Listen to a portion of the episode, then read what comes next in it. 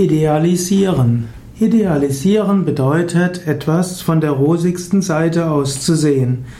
Manche Menschen haben die Neigung, alles schlecht zu machen und manche Menschen haben die Neigung, Menschen oder Situationen zu idealisieren. Gerade wenn es ums Yoga geht, dann idealisieren Menschen vieles. Sie idealisieren, was Yoga ihnen alles geben müsste. Sie idealisieren ihren Yogalehrer, ihre Yogalehrerin.